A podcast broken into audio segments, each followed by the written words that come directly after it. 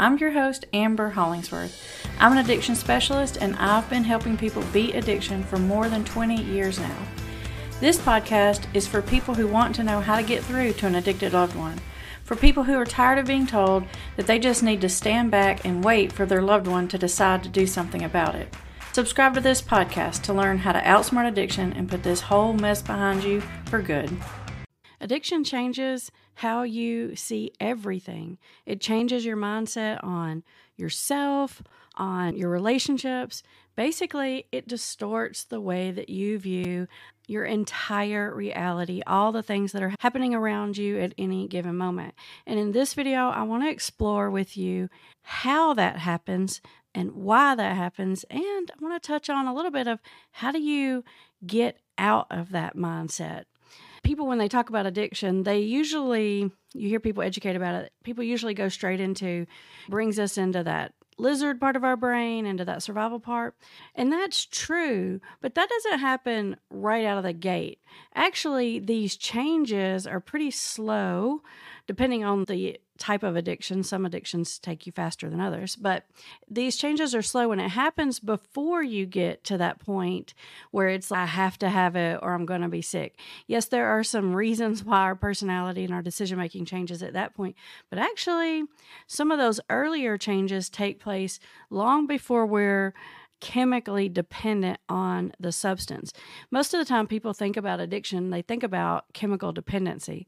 And they think, well, if you're not chemically dependent on the substance, then you're not really addicted to it. As in, I can stop if I want to, or if I won't be sick if I stop. But that's actually not true. Think about other types of addictions that aren't chemical addictions, like gambling or spending or relationship addictions, things like that. You're not necessarily going to be sick like like you will on a chemical dependency without the addiction but there are still those brain changes that happen even early on before you actually need that addiction in order to function properly. At first, it starts out as a strong desire or want. Now, all of us can relate to this on some level.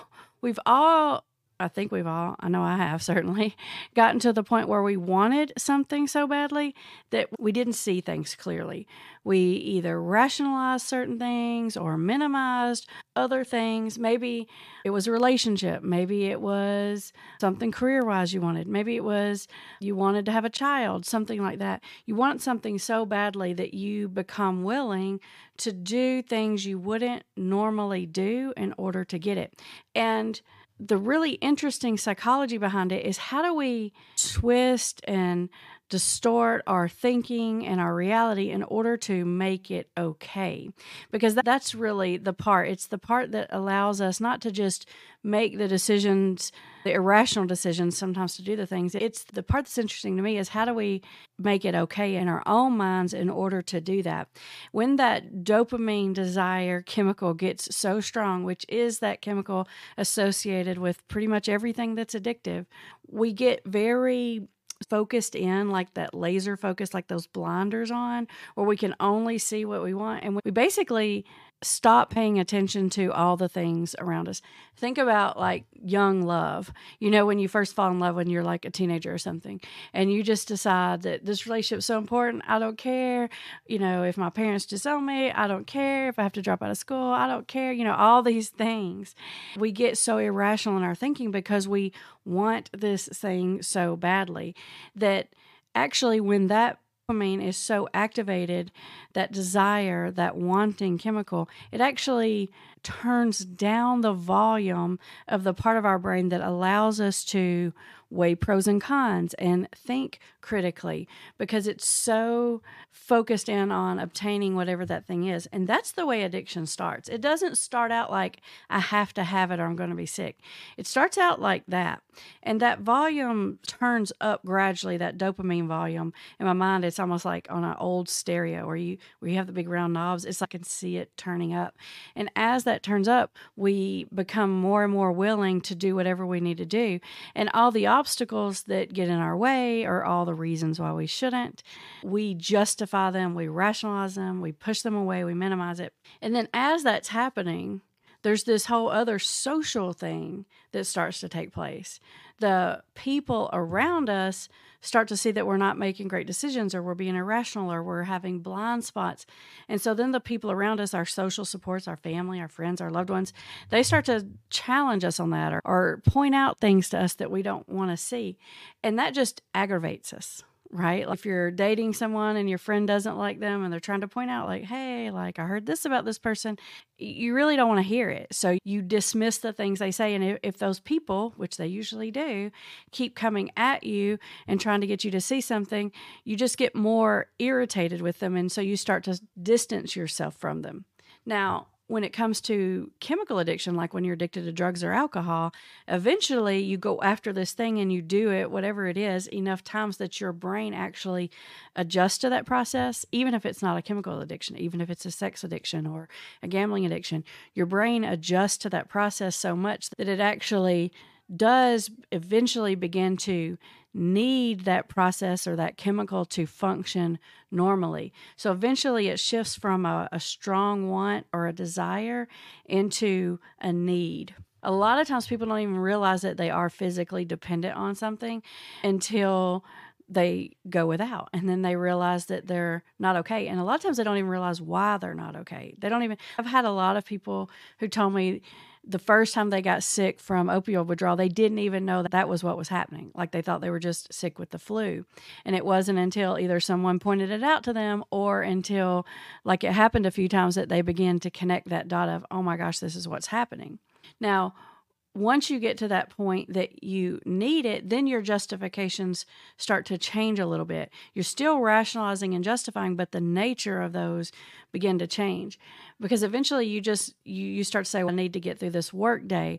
I have to function for my kids. I have to pull it together and focus in so i can get my final exams done for school. Your justifications start to change a little bit and this is how we get to that point where we're willing to do things that we wouldn't normally be willing to do.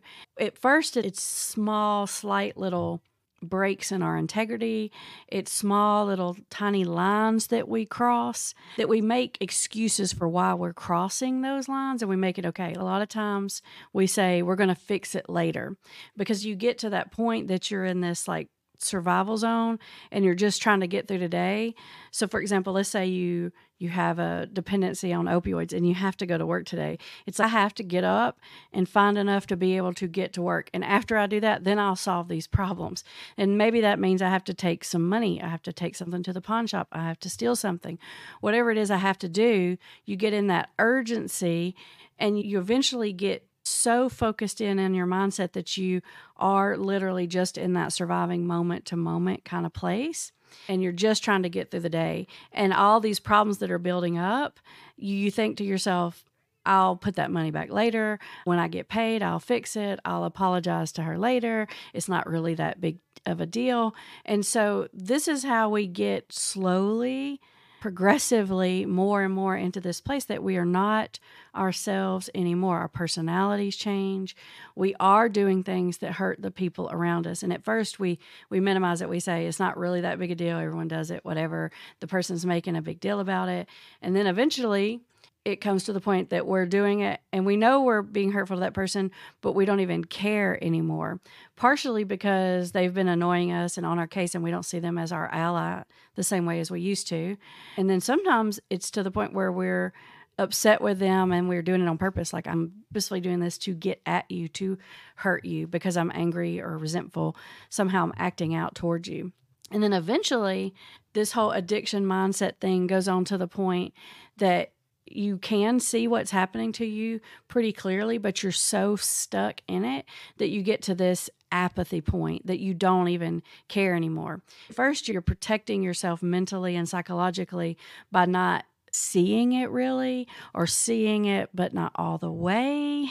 And then eventually you have to see it you see it totally and it you're just so far in you don't care. Your self-esteem is so low your problems are so big you've burned so many bridges that you just don't even care. You don't care if everyone knows it. You're just living moment to moment trying to survive. And at that point you don't see any way out there are other points when you could, yeah, you could get yourself out of it, but you don't want to get out of it. And eventually you get to the point where you can't even imagine how you could possibly get out of this that you're in. You can't even imagine that life could be a good life or you could function without being the way that you are. It it slowly does change your personality. It slowly does change your value systems. One of the things we used to say when we ha- when we ran IOP is regular people change their behavior to fit their values, and when you have an addiction, you actually just change your values to fit with your behavior. So it means if you instead of thinking something's wrong, you just you just change what you think is wrong or right to fit within what your behaviors are that you need to do in order to function on an everyday life.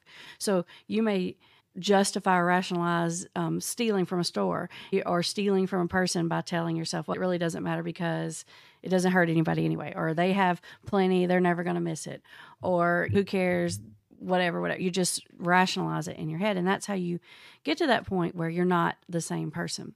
What's interesting is how society sees people that are in this. It, it looks like these people just have no values, they have no integrity, they're going to do whatever it takes to get whatever it is they want. And it looks like a, a, selfishness. And in some ways it is because addiction does bring you into this selfish place.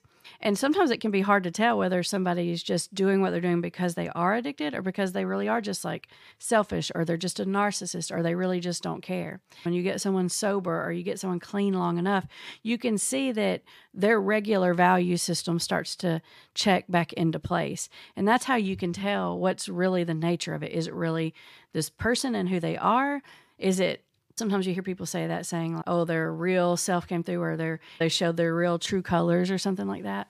We're all capable of all of those things. Addiction just brings us down to that place in ourselves where we are functioning from a selfish point of view. At first we don't realize it and then we realize it but we feel trapped and we feel like we can't get out of it and we get to that apathetic place and we just accept it as who we are and how things are. And that's actually the level of denial I think is the most difficult is when someone gets all the way down to that point that they've just accepted it for what it is. Sometimes families they think the best thing you can do is throw someone out on the street and and then they'll learn. And there's pros and cons to that on some level, yeah, you do need to turn up the heat. People do need to experience the consequences. It does need to get difficult enough for them to see, hey, this isn't working for me. But on another level, anybody who has had an addiction and lived out on the street or pushed a loved one out on the street, and then you'll see that the person just begins to accept it. And you think, oh, they're going to see, like, why would you? Give up everything your house, your family, comfort to just have nothing and to live so uncomfortably. And if someone doesn't come around at first with a consequence like that, the chances that they're going to come around after they're out there and they're living that way a long time get less and less because they just get used to it. They just accept it for what it is, and they're and they become. It's not like they like it, but it is a choice that they make. They say, well, This is better. And they do choose not to be addicted, but they do choose not to address that addiction because they think either they think I can't get better, or they think life will suck without it, or they think I've burned too many bridges. I can't, there's no going back now. It's all of those things that can keep us stuck in that addiction. If you'd like to get access to more advanced recovery skills, consider joining our private membership program. Each month, you'll hear from myself, Campbell, and Kim about our individual perspectives on an advanced recovery concept. And you'll get access to our members only live calls where you can submit questions and get feedback about your specific situation. To learn more about our membership program, click the link in the description. Let's see, Mike says, I got pushed out to the street and was homeless. It was hard because I wanted to fix my addiction, but I also wanted to say, F it. I'm going to get drunk because it pisses me off. This is a really great example, Mike, of that way that we, it's like we see it, but we don't. It's a great example of how we rationalize it. It's like we want to get to F it. I don't care because I'm angry that my family put me in this position. I'm angry that I'm have this addiction. And so we choose to focus on that. And that's how our thinking gets really that's a perfect example. I'm glad you said that. Nancy says if it's gets bad enough, the person will see it and they won't stop. But that's not necessarily true.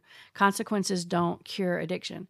Sometimes consequences make us wake up and it, it'll give us those little moments of clarity, but it doesn't fix us because addiction anesthetizes us. So the way I like to think of it is if you're under anesthesia at the dentist or in surgery, yeah, they're doing horrible things to you, but you can't really feel it the same because you're under the anesthesia. The dentist can cut your face open or the doctor can crush your bones and move them around, but you don't feel it the same way because you're under that anesthesia. And that's what you need to understand when you're looking at someone who has an addiction. Like, why would they choose that? They don't feel that consequence to the same level that you do. At least they don't feel it consistently because they have that little numbing agent that they're going to. Let's see. Angela says, How do I help my alcohol addicted husband who doesn't think he has a problem? He literally drinks every single day. That's a good question, Angela. We actually have a, a bunch of videos. There's actually a playlist on this channel about how to get someone out of denial. The the quick answer to that is you you don't fix things for them so you allow the natural consequences as much as you can. And then at the same time you build a strong trusting relationship with them and you engage with them on an empathy level. So the consequences plus the empathy will actually force someone to see it faster. And usually they see it long before they admit that they'll see it. If you want to if you haven't checked out those videos you should.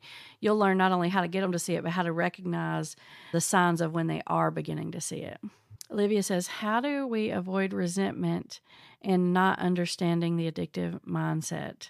Even if you understand the addictive mindset, you can be resentful. I can understand it all day long and not like it and still feel resentful. Because a lot of times, especially if you're the family member, you can understand what someone's going through, but still feel totally ticked off about it. If this is your husband, even if this is your kid, if this is your sister, you didn't really sign up for this. And even though you understand what they're going through, most of the time when you're dealing with someone who has an addiction, their behaviors hurt and affect you. And it's it maybe not is helpful to have all those resentments, but it's reasonable and rational and they're valid feelings. The best thing you can do is take better care of yourself so that you're you're more protected against the choices that they're making. The more vulnerable you are to all the choices that that person makes, like the more their choices hurt you, the more resentful you're going to be. So, building a layer of insulation around you where you're getting your needs met, you're financially protected, some of those things will help you to be less resentful. And then also, having good boundaries, not over fixing, not putting yourself in a bad place is the other way you protect yourself against those resentments. Uh, Annalisa says, would craft help with the first step to help someone out of this very bottom, or is it too late? Let me read that again. I'm looking. So, craft method is it's like one of the things that we teach inside of our invisible intervention. It stands for community reinforcement and family training, and it helps you to figure out how to positively reinforce. I think craft method is always helpful. The way I make decisions about when to use the craft method may, maybe versus an old school type of intervention the way i make those decisions is how far in someone is. If someone is still in what in what i call like a semi-functional state like if they're still in denial i think craft method is the way to go. If someone is really far in like we were talking about earlier like they've already lost everything they totally get that they're addicted we're not dealing with denial we're dealing with uh, they don't think they can get out of it then i would probably choose to use a slightly different method because they're so far gone It's not a denial issue. It's not a trying to get them to see the problem. It's a there's they've lost complete control. And sometimes when people get to that point, you just do whatever you have to do. Like sometimes it's even leverage them into a treatment, or sometimes they get put in jail and forced. And I'm totally cool with that, especially when we get to that stage of it. Serene says, any suggestions on how to interact with an addict in the last stage of homelessness and doesn't care. I think at that point, I would probably need to know a little bit more.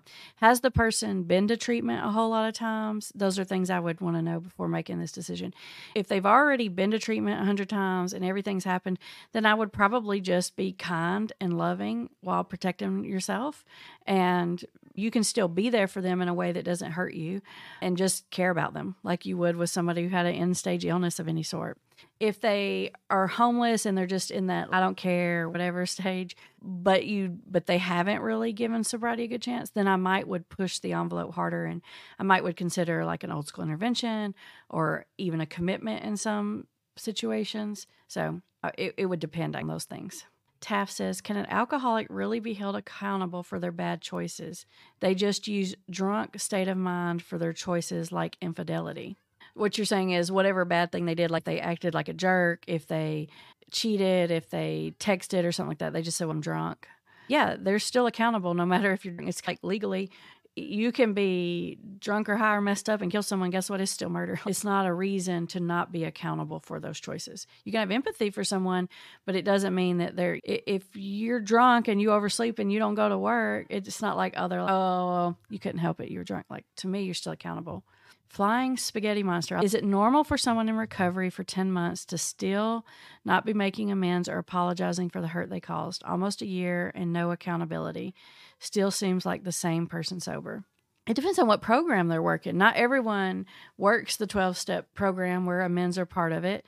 And even sometimes people that do, it's not like there's a that's definitely one of the steps the making amends but there's no one there to force them to do that and sometimes those amends come indirectly. They don't come, the person doesn't always say, Hey, I'm really sorry for it. it. It's helpful. And as the person on the outside, we really want them to do that, but they don't always do that. So I can't, I can't really say if that's normal or not normal. It's frustrating.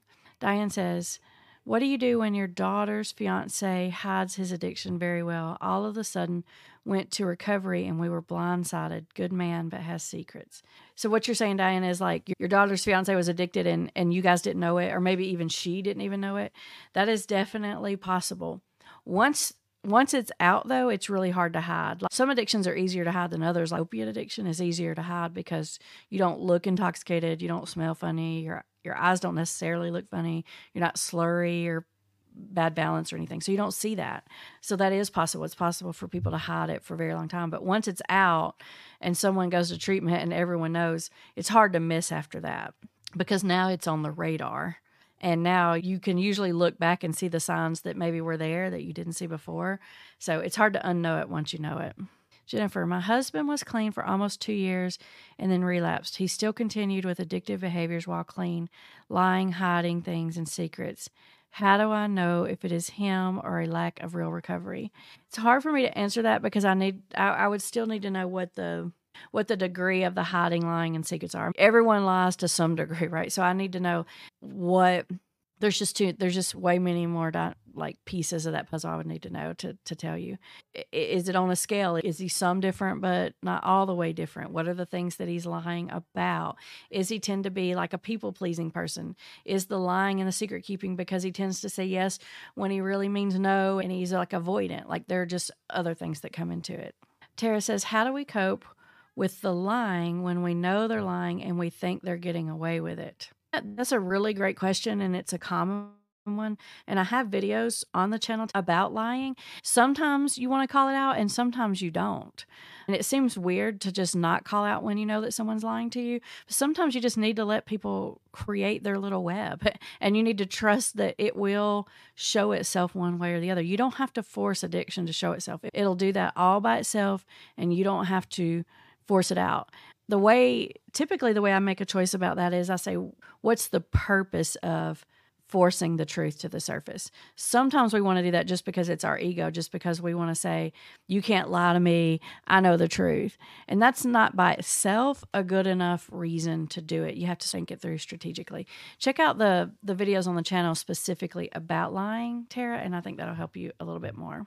Let's take two more questions. Nani says, My husband comes home from rehab next week. Not sure how to best support him if he resumes a normal life routine as frequently used while working. Okay, let me read that again. Not sure how to support him as he resumes a normal routine as he frequently used while working. So, what you're saying is you're just worried as he moves back into normal life that he's going to slip back into old behaviors. That's a legitimate concern. And hopefully, if he's in rehab, you guys have had some, maybe even, you might have even had a session together or an aftercare planning session. If not, you've had some conversation with him about what to expect. You can ask him what to look for. What does he want you to do if you're worried or concerned? Does he want you to say something or not say something? And just have those conversations between the two of you. What I the only thing I would tell you is like I said before, you don't have to look for it and you don't have to force it out. So the best that you can, try not to be on guard for it. You don't have to be vigilant. It will show itself relatively quickly. So don't feel like you have to be there to find the very first sign of anything because because seeing it is not a lot you can do about it sometimes because you could even bring it up and sometimes that just irritates the person. So have those kind of conversations about what kind of supports that he feels like he wants and he needs and also what kind of supports you want and you need. Thanks for listening to our audio. But did you know these episodes are recorded live on YouTube? Join us Thursdays at 1 p.m. Eastern to participate in the discussion, ask questions, give and get feedback. Any featured links discussed in this episode can be found in the show notes.